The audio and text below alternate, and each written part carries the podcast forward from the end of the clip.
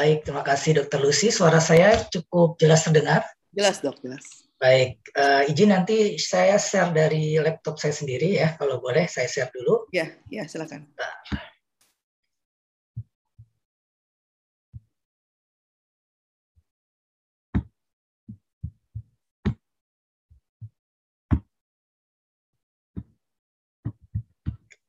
Sudah jelas terlihat, Dokter Lucy? Sudah dok. Baik, uh, terima kasih. Uh, Assalamualaikum warahmatullahi wabarakatuh. Selamat siang, salam sejahtera buat kita semua.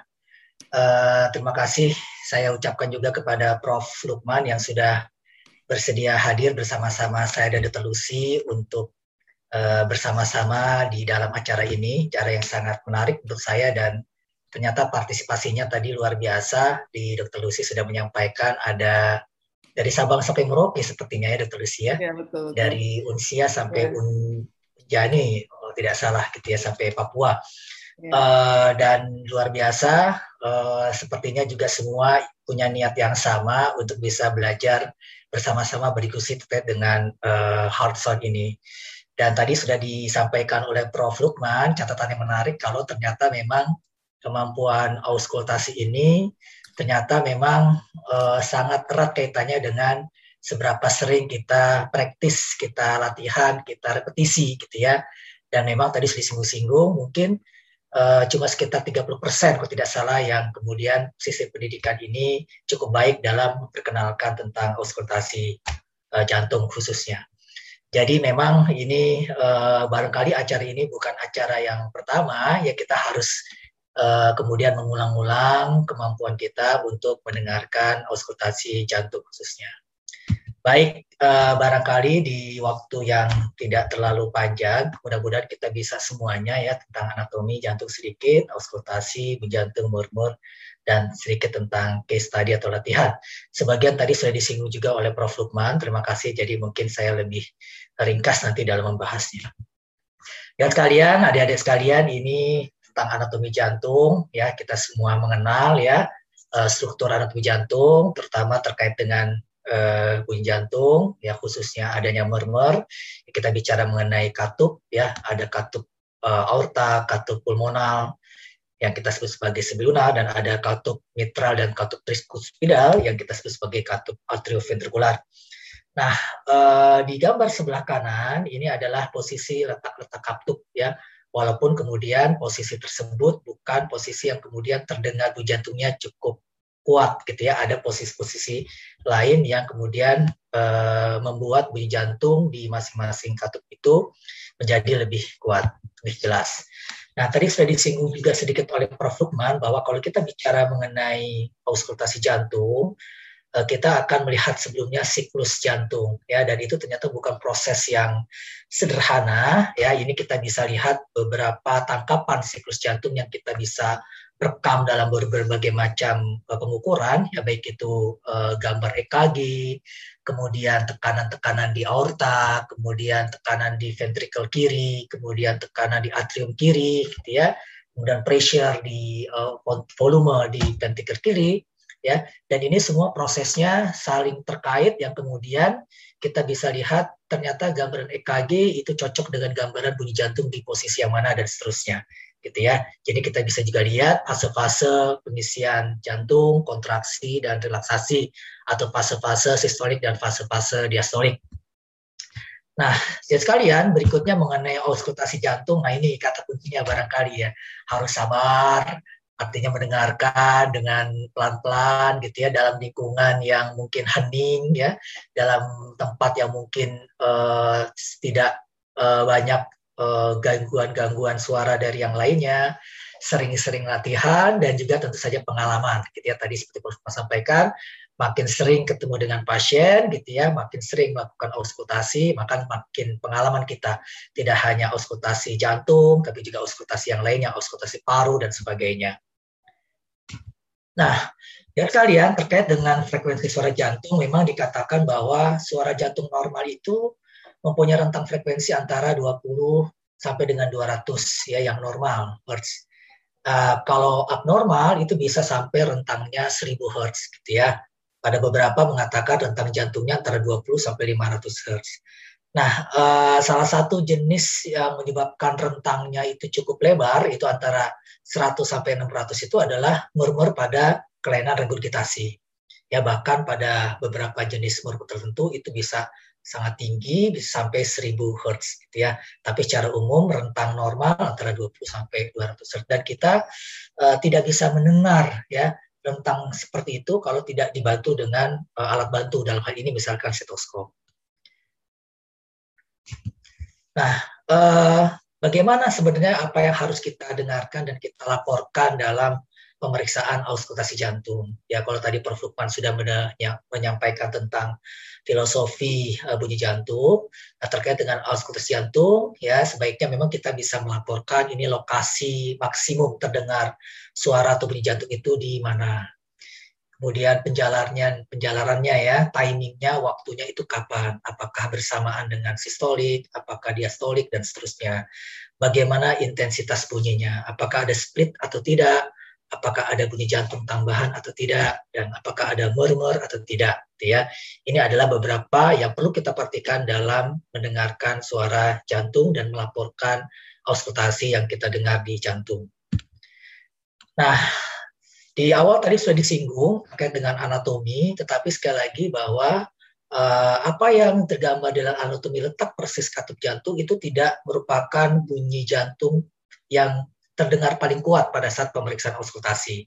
Ya, jadi kalau kita lihat di sini, ya posisi nomor satu untuk katup aorta, ya di sebelah dua, sebelah kanan, kemudian uh, pulmonal, kemudian juga ada yang kita sebut uh, point di posisi nomor lima, kemudian untuk mendengarkan katup mitral itu di posisi empat, ya paling tidak di apex atau di iga lima, empat sampai lima, Kemudian juga uh, katup mitral kita juga bisa mendengarkan uh, apakah ada penjarahan sampai dengan aksila, ya.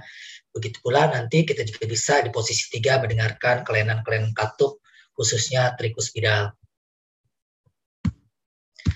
Nah, uh, bunyi jantung satu ya ini tadi sudah disinggung juga terkait bunyi jantung satu, bunyi jantung dua, tiga dan empat. Mungkin sedikit di, menambahkan apa yang sudah Prof sampaikan. Dan tadi ketika bicara mengenai uh, apa yang uh, terpikirkan ketika mendengar kata stetoskop, juga ada yang menjawab loop, dup, dia bunyi satu, bunyi jantung dua, dan seterusnya.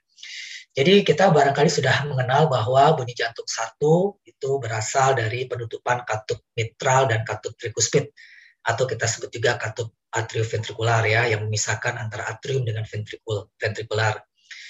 Yang dengan karakteristik itu bunyi jantungnya frekuensi tinggi sehingga memang yang paling baik didengarkan dengan permukaan diafragma ya pada stetoskop bukan dengan uh, bell.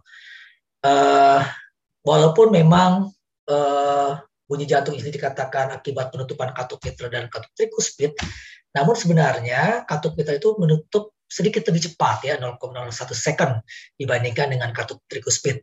Tetapi memang kita tidak bisa bedakan ya pada kondisi yang normal ya seakan-akan ya sama saja jantung satu itu penutupan katup kita dan katup trikuspid walaupun ada perbedaan 0,01 detik.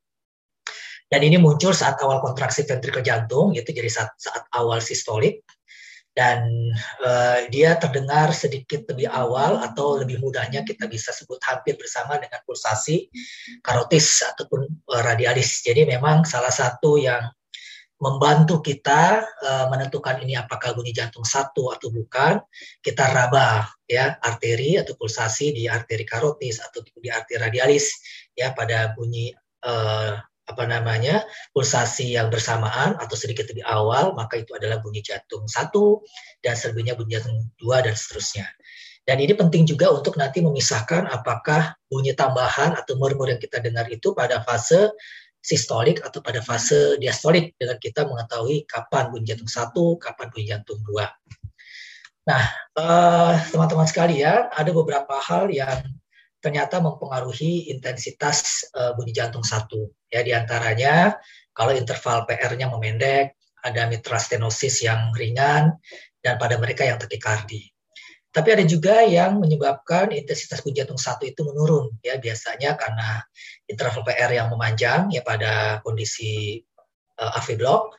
kemudian mitral regurgitasi, ada MS yang berat, ya, dan ada kekakuan dari ventrikel kiri, gitu ya. Jadi ada uh, restriksi di ventrikel kiri. Nah, ya sekalian ini mudah-mudahan bisa terdengar. Ini adalah contoh bunyi jantung satu, bunyi jantung dua, dikaitkan dengan bagaimana uh, gerakan kontraktilitas dari uh, jantung dan bagaimana siklus yang tergambarkan, baik itu dari rekam jantung, dari uh, pressure, kemudian uh, bagaimana bunyi yang terbentuk atau yang belum terdengar. Kita coba dengarkan. Ini di fase yang lebih lambat Terdengar tidak ya? Tidak terlalu jelas sih dokter Muadi. Atau jelas, mungkin sejawat boleh dengan earphone-nya. Coba saya Mungkin kalau pakai headphone bisa lebih jelas ya ini ya. Iya, betul. Ini kalau dicepatkan ya bunyi jantung satu duanya kalau tadi awal-awal dilambatkan coba saya ulang sekali lagi. Lebih cepat. Jadi pada penutupan katup mitral dan katup trikuspid terdengar bunyi jantung satu. Maaf, ya. Waktu ya. share screen udah diklik uh, uh, share sound belum? Oh coba-coba jangan-jangan saya belum klik ya. Uh, mungkin belum kayaknya ya. Di, Coba. Ya. Saya balik dulu ya berarti ya, dokter. Di unshare dulu. Stop dulu. Nanti share lagi ya. Saya klik di share screen ya. Uh, sama dari sound. sound. Oh iya belum ya. ternyata ya. ya baik. Oke baik. Oke. Ya coba kita dengarkan lagi ya. Terdengar dokter Lucy? Udah, udah, sudah. Udah ya? Oke, ini uji jantung satu, uji jantung dua. Di fase yang lebih lambat, ini fase yang ini saya saya lambatkan maksudnya ya. Ini kemudian ini yang eh, berikutnya yang normal, artinya tidak saya bikin lambat. Masih belum kayaknya ya dok. Hmm? Oh, udah udah udah, sorry sorry udah. Ya, tadi soalnya dibuat, dibuat lambat Dokter Lucy. Oh iya iya. melihat fasenya lebih jelas gitu ya. Baik. Baik.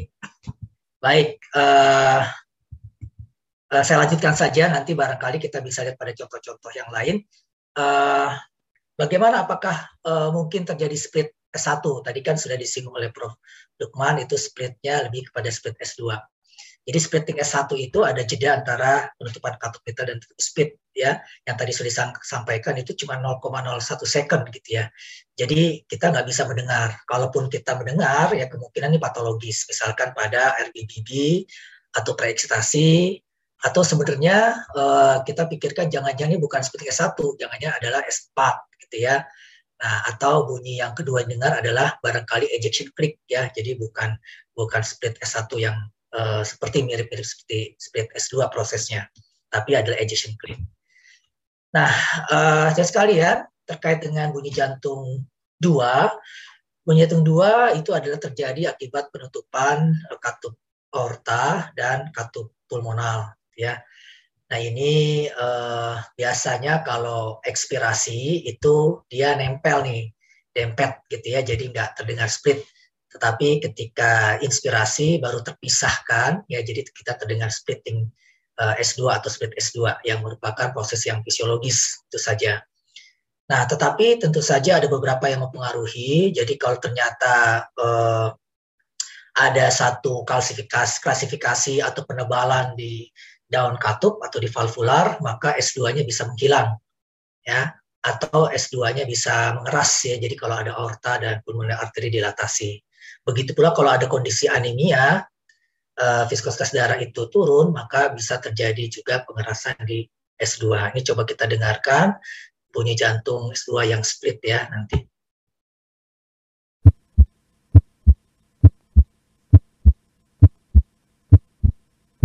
Nah ini yang terpisah ya. Ini yang ekspirasi, gabung. Nah ini terpisah, inspirasi ya.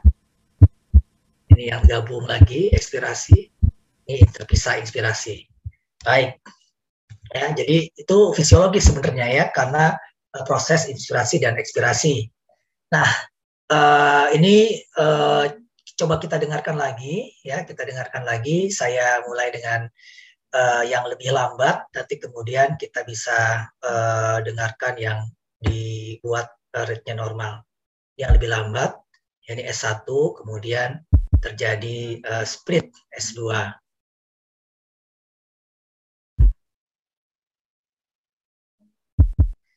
lebih mudah tentu saja kalau kita melakukan perabaan dari uh, pulsasi nadi gitu ya sehingga kita tahu kapan di S1 dan S2-nya. Ya, ini kalau di normal tidak dibuat lambat. Ya, jadi ketika terpisah itu pada fase uh, dipengaruhi inspirasi dan ekspirasi. Nah, uh, tapi bunyi jantung dua juga ada abnormal ya. Misalkan uh, tidak ada split pada saat inspirasi maupun ekspirasi yang harusnya terpisah ternyata tidak ada split ya pada saat inspirasi ekspirasi. Yang kedua pada kondisi di mana komponen P2-nya tidak terdengar. Ya, jadi misalkan pada tetralogi falo atau pulmonary stenosis yang berat atau pada posisi aorta yang di anterior ya misalkan pada uh, transformasi arteri ya transformasi arteri jadi ada secara anatomi ada uh, perubahan posisi dari anatomi uh, arteri yang besar. Kemudian juga bisa mengeras komponen P2 pada hipertensi pulmonal, pada komponen A2 mengeras pada hipertensi yang sistemik maupun koaksial aorta. Nah, ini uh, beberapa kelainan bunyi jantung uh, S2 yang pertama adalah yang wide splitting. Jadi artinya pada dua posisi mau inspirasi maupun ekspirasi itu terjadi split yang lebar ya. Ini biasanya kita uh, temukan pada RBBB maupun pulmonary stenosis. Coba kita dengarkan bunyi pada split yang lebar ya. Jadi baik inspirasi maupun ekspirasi terjadi split yang sama lebar. Oke, baik, saya stop dulu. Kemudian yang kedua adalah yang fixed splitting. Jadi dia uh, sama antara ekspirasi dan inspirasi terjadi split. Kalau yang sebelumnya kan kita ekspirasi dia uh, bergabung ya pada inspirasi dia uh, apa namanya terjadi split. Ini contohnya pada ASD tidak disinggung oleh Prof Lukman juga sebelumnya tadi. Ya selain ada murmur, kita dengar juga ada split yang fix gitu ya di komponen bunyi jantung duanya.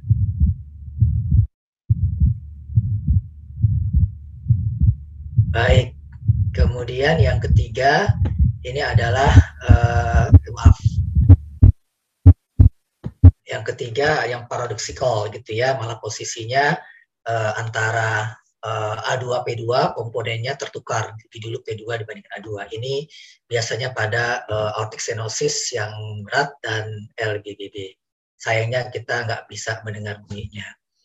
Nah berikutnya bunyi jantung 3 atau S3 uh, karakteristik dari bunyi jantung tiga ini terjadi pada awal diastolik. Jadi ini kalau kita lihat gambar fonogram seperti ini, ada S1, S2, di sini ada opening snap, ini S3. Nah, setelah itu atau sebelum S1 adalah S4. Ini terjadi pada fase awal diastolik. Umumnya normal ditemukan pada anak-anak dan usia muda, dewasa. Lebih jelas pada saat inspirasi, lebih jelas pada posisi apex ataupun pada left lateral decubitus.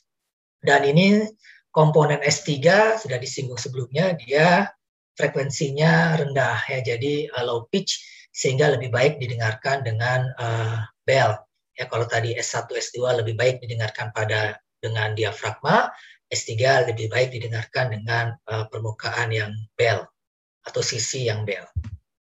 Nah, uh, bunyi jantung S3 fisiologis bisa kita temukan ya walaupun kadang-kadang tidak mudah juga ya pada usia muda kurang dari 40 tahun seorang atlet pada wanita hamil tapi ini fisiologis tapi juga bisa kita temukan pada kondisi yang patologis, misalkan ada mitral regurgitasi, aortic regurgitasi, ada gagal jantung, kardiomiopati dilatasi, maupun pada kondisi teroptoksikosis. Tadi seperti disampaikan oleh uh, Prof. Lukman Dr. Lucy, bahwa auskultasi itu kan bagian uh, yang berikutnya setelah kita melakukan anamnesis dan pemeriksaan fisik yang lain. Jadi dia membantu. Jadi tentu saja kita bisa menyimpulkan apakah ada tidak toksikosis gitu ya, tidak hanya sekedar mendengarkan auskultasi, tapi ada anamnesis, ada pemeriksaan fisik yang lainnya. Nah, ini adalah bunyi S3. Uh, eh, kita mulai dari yang dilambatkan dulu.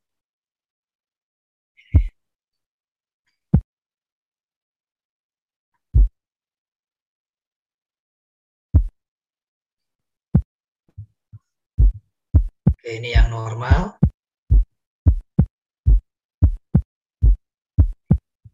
Baik. Berikutnya bunyi jantung 4 atau S4 atau kita sering sebut atrial gallop gitu, terjadi akibat kontraksi atrium dan mengumpah darah pada ventrikel yang kaku.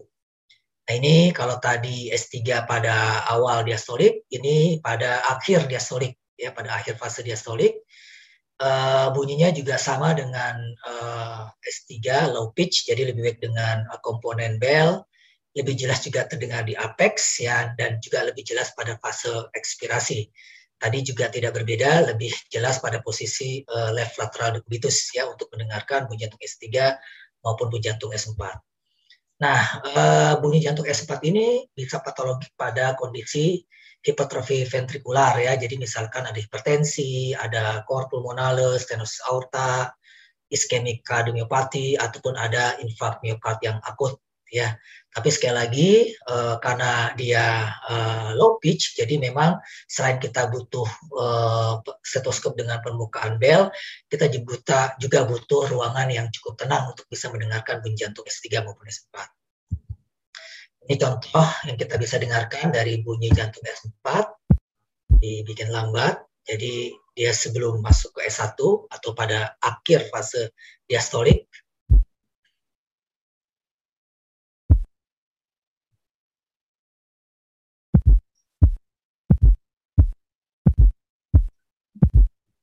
Jadi bisa dibedakan ya antara S3 dan S4 kapan mulai munculnya ya.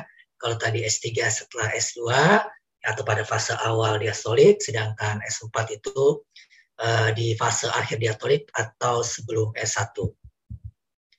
Nah, ada juga yang namanya summation gallop gitu ya. Jadi uh, terjadi pada pasien dengan S3 dan S4-nya itu bersamaan ya. Atau kalau misalkan S1, S2, S3, S4 bersamaan kita sering sebut quadruple rhythm ya. Nah, biasanya nih bergabung S3 S4 itu kalau uh, pada kondisi-kondisi tertentu ya dan menghasilkan suara gabungan yang dia uh, uh, lebih besar tapi uh, masih tetap low pitch. Nah, contohnya nanti pada kondisi takikardi kita bisa dengarkan. Ini contoh uh, yang biasa ya. Nah, ini contoh pada kondisi yang takikardi stop. Eh, maaf, saya stop dulu. Nah, ini kalau kita lihat ini S1, S2, S3, S4-nya bergabung. Ya. Ini biasa pada kondisi yang takikardi. Nah, berikutnya adalah opening snap. Nah, opening snap juga sudah disinggung tadi oleh Prof. Lukman. Ya, uh, ini terjadi pada uh, kelainan uh, mitral stenosis misalkan, ya ataupun juga bisa pada tricuspid stenosis. Bunyinya tajam, dia uh, high pitch, jadi kita dengarkan dengan uh, diafragma. Kemudian dia tidak dipengaruhi oleh uh, respirasi. Jadi kita lihat nanti di contohnya ada opening step. Ini contoh opening step ya. Jadi karena ada stenosis katup mitral misalkan kita dengarkan di area katup mitral ataupun terjadi tricuspid stenosis di area katup tricuspid. Walaupun memang kalau kita bicara klinis ya di antara kedua kalian itu paling sering adalah kelainan katup mitral atau mitral stenosis.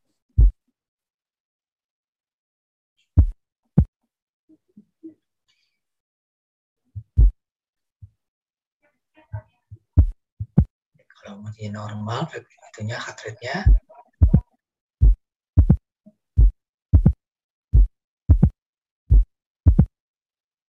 Baik.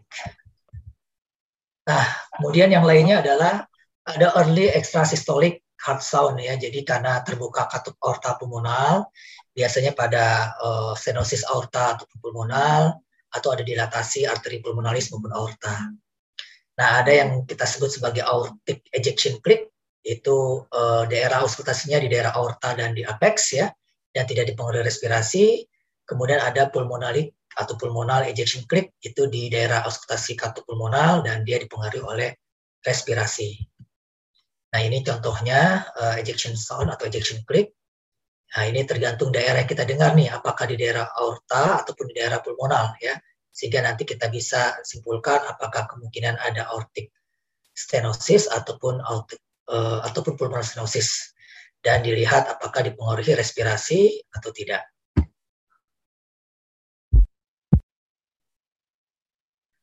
Ya, jadi posisinya setelah S1 ada ejection click.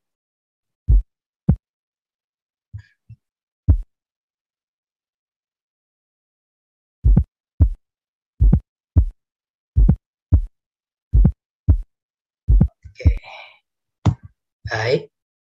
Berikutnya adalah yang kita sebut mid late extra sistolik. Jadi kalau tadi uh, di awal ya, tapi ini di pertengahan atau di late uh, sistolik, ini karena prolaps katup mitral atau mitral valve prolaps HPV ataupun ada tricuspid yang prolaps.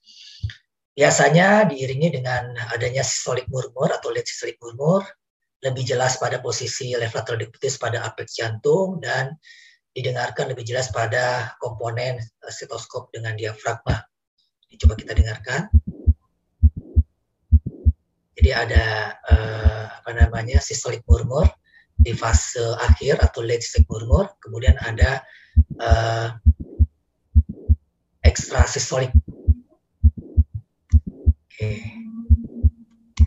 Baik. Nah, berikutnya terkait dengan uh, ketiga murmur Ya, jadi murmur terjadi akibat aliran darah turbulens ya, tidak berbeda dengan gambaran jantung yang lain kita mesti perhatikan timingnya, eh, lokasinya, apakah ada penjarahan atau tidak, intensitas bunyi, konfigurasinya, dan apakah ada eh, respon terhadap manuver dinamis yang dilakukan.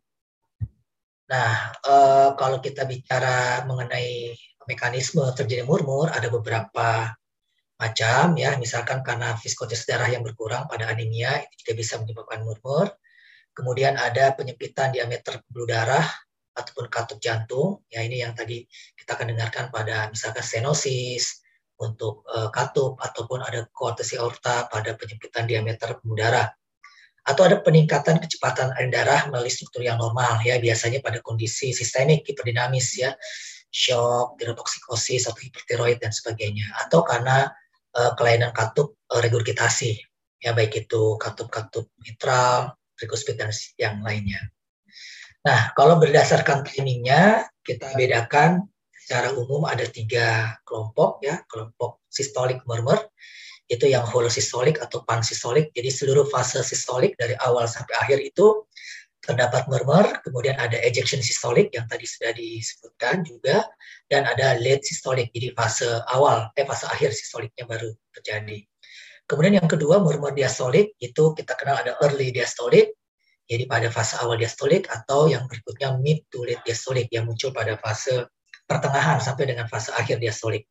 Dan continuous murmur ya, jadi sepanjang fase sistolik sampai dengan akhir fase diastolik itu terjadi uh, murmur ya biasanya pada uh, eh, PDE atau two-through murmur. Nah ini sudah disinggung sedikit walaupun letak katupnya secara anatomi seperti ini, tetapi kalau kita lihat kenyataannya ini daerahnya itu cukup lebar gitu ya. Jadi kalau kita mendengarkan uh, antara katup-katup satu dengan yang lainnya itu kita lihat ada irisan bunyi yang kita bisa dengarkan. Nah itulah kenapa salah satu yang mungkin kita perlu laporkan Uh, artinya kita baru bisa memberikan laporan kalau kita sudah melengkapi seluruh pemeriksaan di lima area atau di empat area katup tersebut. Baru kemudian kita berikan kesimpulan apakah terjadi suatu kelainan valvula tertentu atau tidak. Gitu ya. Jadi dalam praktis klinisnya kita nggak oh katup aorta terus laporkan, tapi semuanya dilakukan pemeriksaan baru kita simpulkan apa uh, kelainannya. Nah kalau penjalaran itu adalah lokasi di mana murmur masih terdengar walaupun tidak langsung di area uh, jantung tersebut atau di area katup tersebut. Biasanya sih menjalar ke arah yang sama dengan aliran turbulensi yang menyebabkan murmur itu sendiri. Sedangkan yang disebut intensitas itu seberapa keras murmur terdengar. Yang disebut konfigurasi itu kira-kira menggambarkan perubahan intensitasnya ya. Ini yang sering kita sebut ada crescendo yang makin meningkat, decrescendo kemudian turun, atau bunyi decrescendo dia turun, atau dia uniform atau holosystolik tadi ya.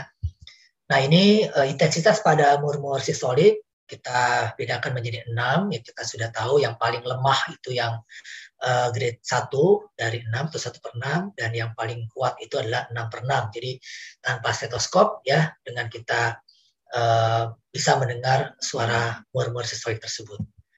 Nah ini yang tadi sudah disinggung konfigurasinya, ada yang kita sebut sebagai crescendo dan kemudian decrescendo, ada yang pansistolik, ya sepanjang fase sistolik itu dia sama intensitasnya atau konfigurasinya, dan ada yang late sistolik muncul pada fase akhir sistolik. Ya. Nah kalau lokasi tergantung nih kita lihat, kalau ternyata terjadinya systolic ejection atau uh, crescendo decrescendo di, di daerah aorta, ya maka kita curiga ini adalah aortic stenosis atau didengarkan di daerah pulmonal kita curiga ada pulmonary stenosis. Pansistolik murmur juga sama. Kalau kita dengarkan di daerah mitral apalagi dia menjalar di apex axilla oh ini mitral regurgitasi. Kalau kita dengarkan di daerah tricuspid ada bunyi pansistolik murmur seperti ini maka kita curiga ada tricuspid regurgitasi.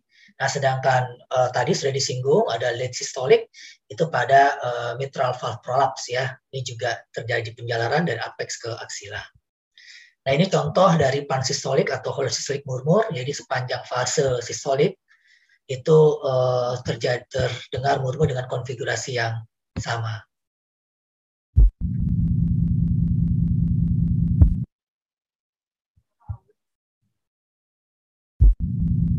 Kalau dibuat lambat ya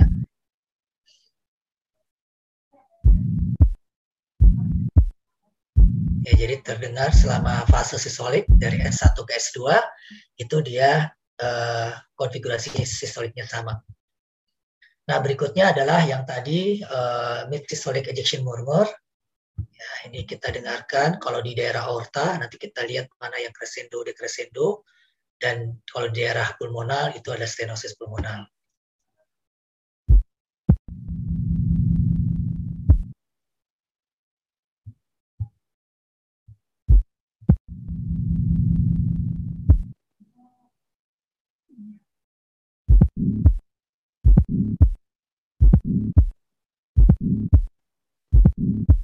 Oke, jadi kita lihat nanti kita dengarkan itu di mana, aorta ataupun di pulmonal. Kemudian ini yang tadi lenticelik murmur pada mitral valve prolapse ya. Kalau dibuat versi lambat. Ini ada kalau di gambar-gambar animasi ini ada prolaps di sini. Ya ini prolapsnya.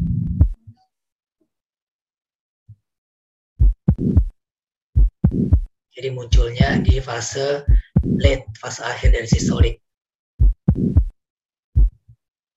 Baik, nah Sedangkan murmur diastolik intensitasnya dibagi jadi empat ya uh, satu per empat atau satu dari empat itu yang uh, lemah dan empat per empat itu yang paling kuat. Nah, murmur diastolik itu ada yang kita sebut early diastolik dan mid uh, atau mid to late diastolik ya. Early diastolik misalkan kalau kita dengarkan di daerah aorta itu aortic regurgitasi, di daerah pulmonal itu pulmonal regurgitasi, Kemudian uh, mid to late diastolik itu pada mitral stenosis ya lebih banyak didengarkan pada daerah apex dan lebih baik didengarkan dengan uh, bell. Ini kita coba dengarkan ya early diastolik murmur yang fase diastolik tapi awal.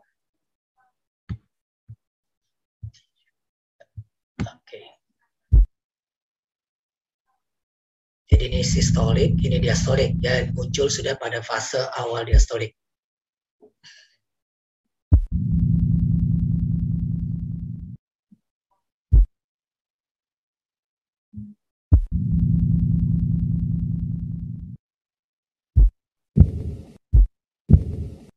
Jadi beda ya kalau di dibuat uh, tidak lambat ya. Oke, baik. Nah, uh, pada ortokognitasi juga ada beberapa eh, tanda-tanda yang lain ya yang diasosiasikan dengan ortokognitasi misalkan ada corrigan sign ya Jadi ini kadang disebut sebagai dancing carotids gitu ya di arteri karotisnya. Jadi ada pulsasi yang seperti menari gitu ya eh, denyutnya. Jadi denyutnya itu kuat dan kemudian jadi lemah. Dan beberapa tanda-tanda yang lainnya kita bisa lihat di sini. Nah, kemudian mid diastolic murmur atau mid to late ya dari fase di fase diastolik pada uh, pertengahan sampai dengan akhir diastolik ini khas ya kita dengarkan di daerah apex ya. Jadi munculnya juga di diastolik tapi di fase di tengah sampai akhir.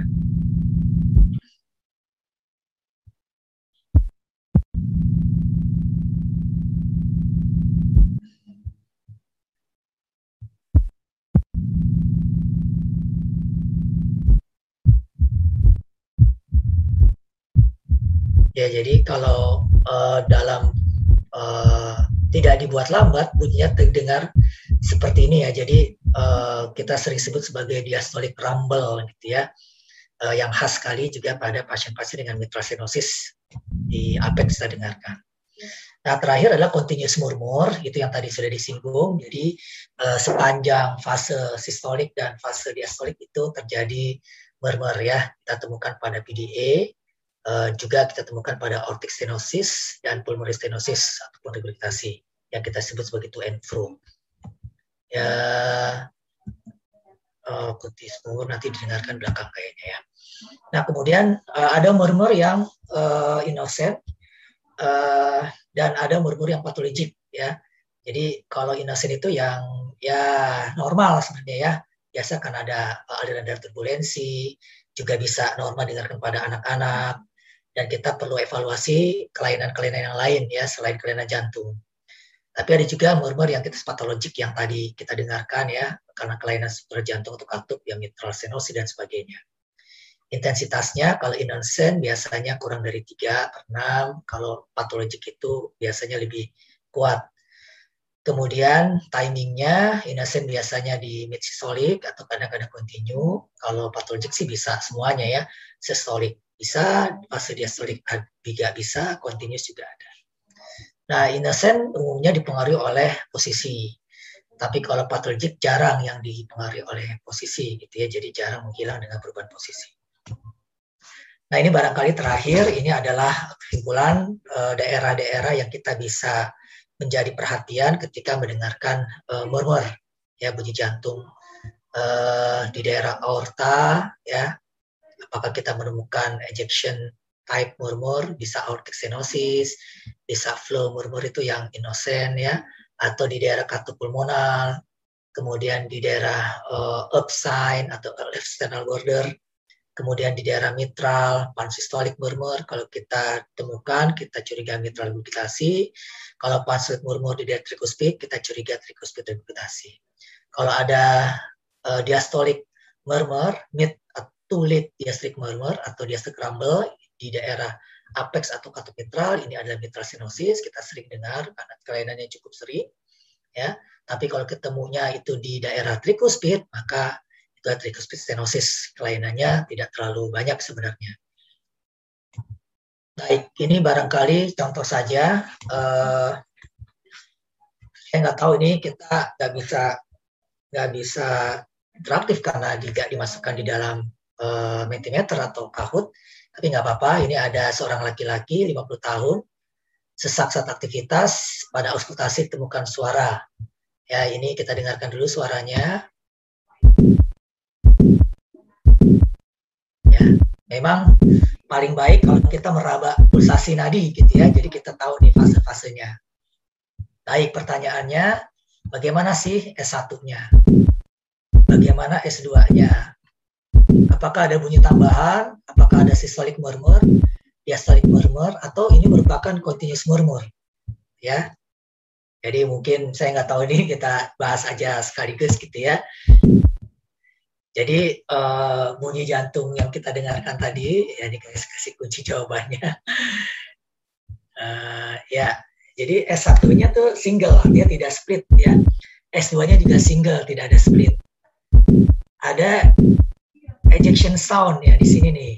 Kalau perhatiin sejauh sekalian sambil mendengarkan saya melihat gambar ini, S1 S2-nya Anda bisa identifikasi, kemudian ada ejection ya di pertengahan fase sistolik karena dia terjadi di sistolik ya dan tidak ada ditemukan uh, murmur diastolik. Baik, dua atau tiga saja deh. Laki-laki 30 tahun dengan uh, dilakukan auskultasi dengan bel ya permukaan bel di daerah apex. Nah terdengar bunyinya seperti ini. Nah, kayaknya udah bisa jelas nih S1-nya, S2-nya gitu ya. Oke, pertanyaan sama, bagaimana S1? Apakah ada split atau single? S2 juga sama, ada tambahan atau tidak? Ada murmur atau tidak? Ya, oke, silakan memikirkan dan kita lihat jawabannya.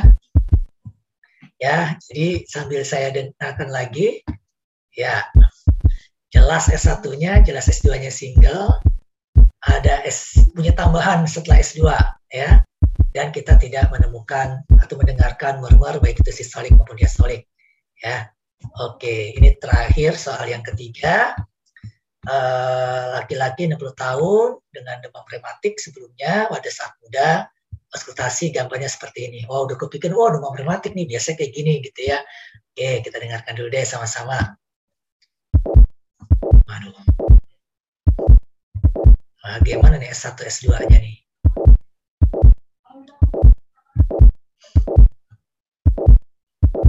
Oke. Ya, jadi eh, S1-nya sambil dengarkan ya. Tidak terpisah single, S2 juga sama. Tidak ada tambahan, tapi ada sistolik murmur sepanjang fase sistolik. Nah, ini terjadi uh, pan sistolik atau hollow sistolik murmur ya, tidak ada diastolik. Baik, ya sekalian barangkali itu saja. Uh, nanti selebihnya kita ada kuis barangkali terisi, mohon maaf waktunya mungkin lebih panjang. Terima kasih. Assalamualaikum warahmatullahi wabarakatuh.